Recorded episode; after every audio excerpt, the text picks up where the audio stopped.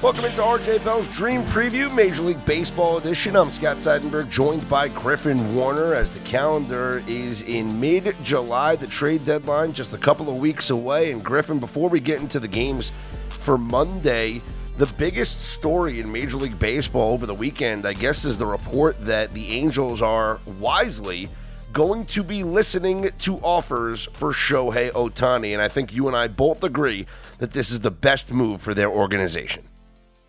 Yeah, but I'm not really expecting them to make good moves because they haven't for uh, decades. When, when, was the last time they won? Like 2005, maybe 2002. 2002. Yeah. Okay. So we're at we're, we're basically like the it's been now a, a child of drinking age uh, since they made a good decision. Besides, I guess give some credit for signing Shohei Ohtani. I should do that. But um, the fact that they haven't been doing this already, like they need to get as much as they can like Trout is basically a half season player and has been for the last decade, it feels like. So, um, unfortunately, they need to move Ohtani. They have a really tough race, especially if the Rangers are going to be good, because I don't think that was really expected before the season started. So, um, sell him probably ends up in LA or something like that, where there's doesn't have to even move very far. Um, get a bunch of prospects and then focus on trying to rebuild. Um, though I got to say, I, am going to miss Ohtani on, in an Angels uniform because that has been the, the best team to bet against, I think, in history. Yeah, and uh, it, it's it's a sad thing when you have two of the best players in the sport and you just can't seem to win because it's not about the individual, but you know, those are two of the best in the game, and the Angels just continue to not have not make the playoffs and not have any success in the regular season.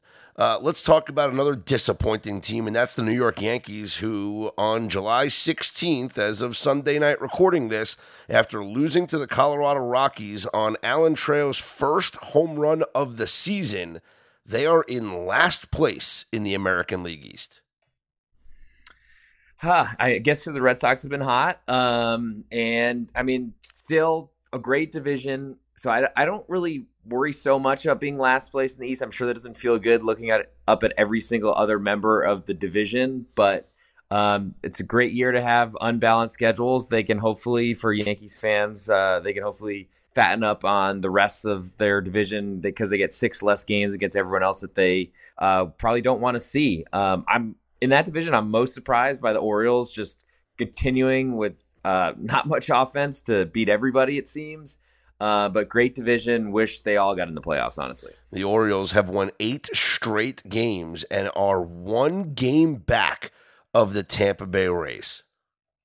It's amazing. I mean, the the Rays who started off the year so well, it's it's almost like a direct like repeat of the Yankees from last year, where uh, awesome start to the season and then hard to keep that up. But I mean, the Rays really haven't fallen too far. I guess losers of seven of their last ten is not great, but Orioles are uh, putting pressure on them, and I'm looking forward to seeing what happens. A couple of teams have been fading here uh, to start the second half of the season. The Reds have lost four straight. They're now two games back of the Brewers in the Central. The Diamondbacks have lost four straight. In fact, the Diamondbacks just two wins in their last 10, and they are now two and a half games back in the West.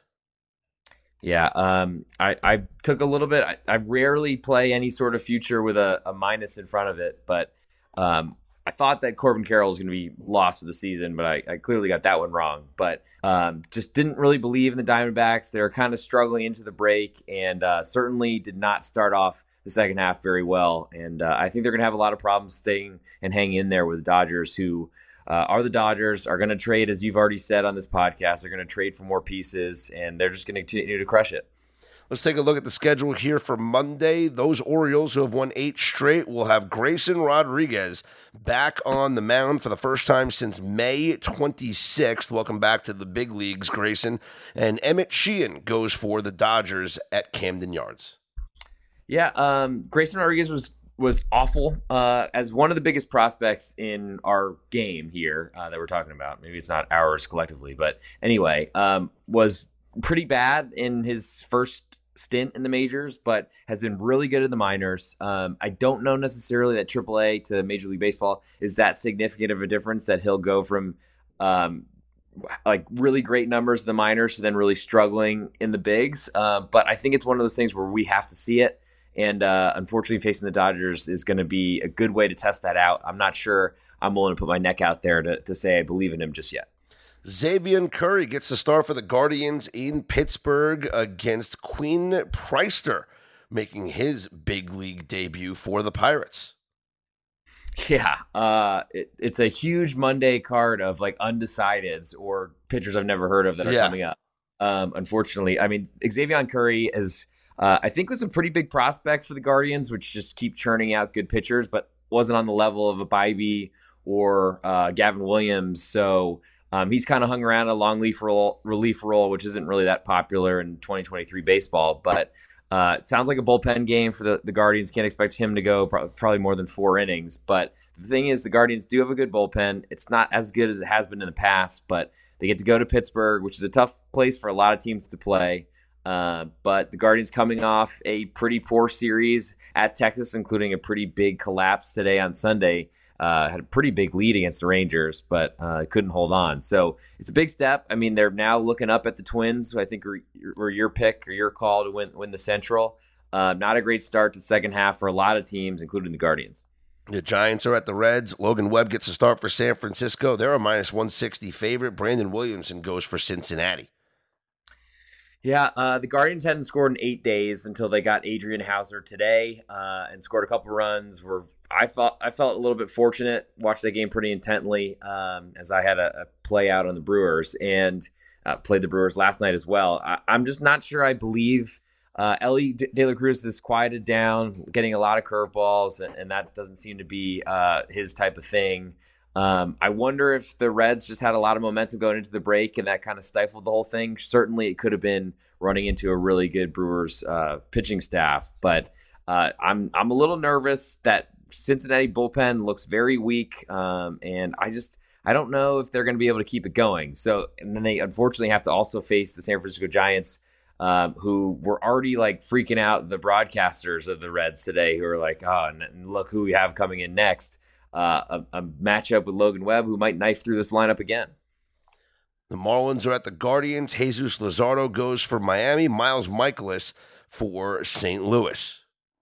Yeah, uh, Luzardo with great strikeout numbers. Uh, this is a big test for him. For him, he's going to throw a really uh, high velocity fastball, but he's got to get it by people, and that's going to be a hard thing, I think. Um, Mikolas is uh, one of those pitch to contact guys that I don't think is in vogue in 2023 anymore. Uh, he's had an okay year, but they're still the Cardinals are still the worst team in the Central. Somehow, it's still there. And uh, while the Marlins did have a really tough start to the second half, as all these teams seem to be, um, they're still off to a really good start to the season. 11 games over 500. Uh, I'm looking to back the underdog here, and if that is the Marlins when this kicks off, I'm seeing an early line at DraftKings that makes them a slight underdog on the road. Um, I'm, I'm interested in that side. I just I I feel like while the Cardinals have the talent, they just haven't done it so far, and I I, I think I'm finally on the side of just not expecting it to happen. Good pitching matchup in Texas. The Rays at the Rangers. Shane McClanahan on the mound for Tampa. They're a minus 125 road favorite. Dane Dunning goes for the home Rangers. Total in this one, eight and a half. High total, um, but I also feel like some of that is talking about or maybe uh, speculating that McClanahan's not going deep in this game. The Rays certainly are built for bullpen games. They do them all the time. They basically brought it to the league. Um, whether you like them or you hate them, they've been great at them. And honestly, it's it's almost like a normal day for them, where plenty of other organizations and clubs can't match them. With that said, I do think that McClanahan, let's say he goes four innings, they still have five innings to cover uh, against a really strong Texas lineup that doesn't seem to be coming back down to earth just yet. I wouldn't expect that to happen at home. And uh, Dane Dunning's not pretty. He's uh, one of those guys that, that relies on deception uh, but I don't think the Rays have seen him much, and I think that'll help. Um, came from the Chicago White Sox before, so never any AL East time from what I remember. So I, I think he's able to keep them off balance, and as a home underdog against what likely will be a short stint or short start for uh, McClanahan, I like the Rangers. The Nationals are at the Cubs. Mackenzie Gore goes for DC. Drew Smyly for Chicago. Cubbies a minus 145 home favorite. Yeah, the Cubs uh, had a tough home series to the the Red Sox, but um, ultimately they're still, I think, believing that the playoffs are around the corner for them. They could get there. This is a series they have to have. Um, hosted the Nationals, now 19 games under 500. Um, hadn't won a series besides the Rangers uh, series they won right before the break since May. So um, they get to be on the road where I guess they're a little bit more uh, pesky than they are at home uh, so far this year with the Nationals. But they're a bad team. Kenzie Gore is a fastball reliant pitcher that doesn't have a lot more. I feel like Bellinger's been really hot, and uh, if not for the the Red Sox, I feel like the, the Cubs would maybe be looking at the NL Central as something it's a little bit closer. So they're going to have to get a bounce back here, but I think they do it. The Tigers are at the Royals. Detroit, a minus 130 road favorite. Matt Manning on the mound for Detroit. Jordan Lyles goes for KC. And it's we have two profitable systems going in this game. One is betting against Jordan Lyles, and the other is betting against the Royals after a win as Kansas City beat Tampa on Sunday. I mean, it's it's I guess those two things seem to correlate quite a bit. Uh, it the sad part is on the other side of that you're having to bet the the Tigers on the road. um, I mean, Matt Manning has had some good starts in his MLB career, but has had a lot of hard contact, and to me, never really seemed to have secondary or tertiary pitches. Um, I don't know if you need them against the Royals, especially not at Kauffman, where uh, I think good offenses go to die, but there are no good offenses in this matchup by any means. Uh, certainly lean to the Tigers only. I think it's the only way you can look. Yankees with just a horrific loss to the Rockies in extra innings on Sunday. They will head to Anaheim to take on the Angels. Yankees are a minus 140 favorite with Luis Severino on the mound, Griffin Canning going for Anaheim. Yeah, my namesake is uh, a scary, scary pitcher, I got to say. But as the home underdog, like Severino has has looked horrible this year maybe not as bad as the Yankees lineup, but that's two things that are correlated going in the wrong direction in this one. I think it's Angels or nothing for me. Red Sox at the A's. Not sure what Boston's going to do with their pitching situation just yet, but Paul Blackburn on the mound for what will be a home underdog in Oakland. Yeah, the, the Athletics, they're just they're not a team I want to back at this point. Um, I, I, feel like as a home dog, those are usually what try to suck me in. Uh, I fell for it once and got perfect games, so I'm trying to stay away from that if possible. Um, I think the Red Sox they don't have a great bullpen, but it's probably a Pivetta day or something like that in that that way. So um, I, I, just I'm not really looking to back the the Athletics, so it's it's Red Sox or, or nothing and, and likely a pass for me. Twins are at the Mariners. Sonny Gray gets a start for Minnesota. Logan Gilbert goes for Seattle. Great pitching matchup here. The Mariners, a minus 125 road favorite and a low total, of course, in Seattle of seven. Yeah, not a lot of runs expected there. Uh, I'll actually be in Seattle next weekend, so anyone out there that listens to the pod, please let me know where to buy a ticket for the uh, Jays Mariners series. But uh, talking about this game, as you mentioned, it's going to be a great, great pitching matchup, great series. Looking forward to it. Um, I really like what Logan Gilbert's done. He's had some stinkers, clunkers, whatever we call them, which has been a little bit disappointing and, and hard to predict. But he's still a good pitcher that can find his way out of jams, uh, which I think is how you really label a good pitcher in this year. Um, Sonny Gray is, has kind of the wheels have been creaking a little bit. Um, kind of the like had a lot a, a, string of getting pulled at like 85 pitches for a while. I, I, feel like he's come through that. Maybe he was dealing with some sort of injury that was somehow allowing him to start, but not um, get too deep into games or get that 100 pitch mark. Um, I think from where I sit with this one, the the Mariners feel a little cheap to me. Don't love their lineup, but I don't really like Minnesota's right now either, and I feel like they're getting more respect than they deserve. With Seattle basically being a it's essentially calling these two teams even with a minus 120 that I'm seeing right now at home. On Tuesday, the Brewers will begin a series with the Phillies. Julio Teheran on the mound for the Brewers. Aaron Nola will go for Philadelphia. Milwaukee's hot right now. Winners of four straight. Now they head to Philly. Can the Phillies slow them down? I think they can, and it's a, a pitching versus hitting matchup. Um, the Phillies, I feel like, have been pretty disappointing coming out of the break. Uh, got a day off on Monday and as do Milwaukee. Uh, Milwaukee coming in very hot, as you mentioned, with four straight, all against the Reds, um, which has essentially flipped the division from two games behind to two games ahead. Um, with that said, and it's actually big also for the Milwaukee bullpen because Devin Williams just worked three days in a row, which doesn't seem to be happening much in 2023. Um, but I like Nola. I like what he has shown in his last few starts. Kind of got off to a slow start this season. Uh, and Julio Teheran in Citizens Bank Park is a recipe for disaster. The Padres and Blue Jays begin a series in Toronto. Joe Musgrove gets the start in the opener for San Diego. Can the Padres turn this thing around? Five games under 500, and as Yogi said, it's getting late early. It's getting late early. Yes. Uh, I wish I had another Yogi-ism to come back to you with, but when you see a fork uh, in the road, take it. Yeah, fifty percent of the game is ninety percent mental. However we go. Anyway, um, I, I, think the Padres are starting to hit again. Manny Machado. I don't know if he's gotten healthy or something, but he was not great for the first half. That's turning around. Tatis came in and got an RBI, RBI or two RBI single today, I think, off the bench after a, a ankle sprained ankle or, or ankle turned uh, that kept him out of the lineup uh, on Sunday. So Padres are looking good, looking better. They've got a long way to go. They've dug themselves quite quite a big hole. Um, I, I feel like I trust in them that they're going to make a run to try to make the playoffs. It's just it seems like a really long route for them to get there. The White Sox and Mets begin a series in Queens. Lucas Giolito starts against Carlos Carrasco on Tuesday. The Mets are just an embarrassment right now. Do you expect them to start selling off pieces?